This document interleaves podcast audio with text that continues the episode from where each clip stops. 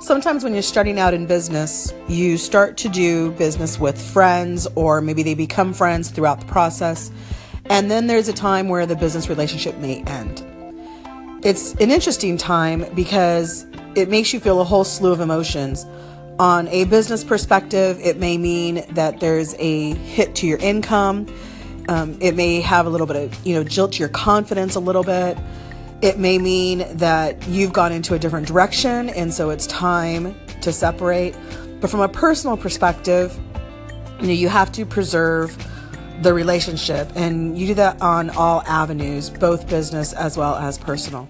So this happened to me recently and you know, part of me wants to scream and yell and be upset and the other part of me is very calm and understanding and knows that the the friendship and the relationship is much more important than the dollars at the end of the day because the relationship is what will actually generate new business as time goes on and the dollars will just satisfy what is currently being need to be paid so entrepreneurs when you're out there and you're working with individuals and you're working with friends, you know, keep that in mind. Just because they're no longer your client does not mean that it has to ruin your relationship by any stretch of the imagination.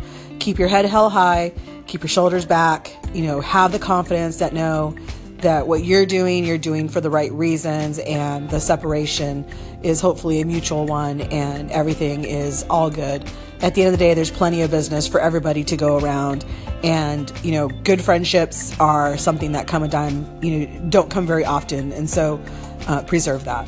This is Claudia Sheridan with Small Business Breakthrough Minute for Entrepreneurs. Have a wonderful day.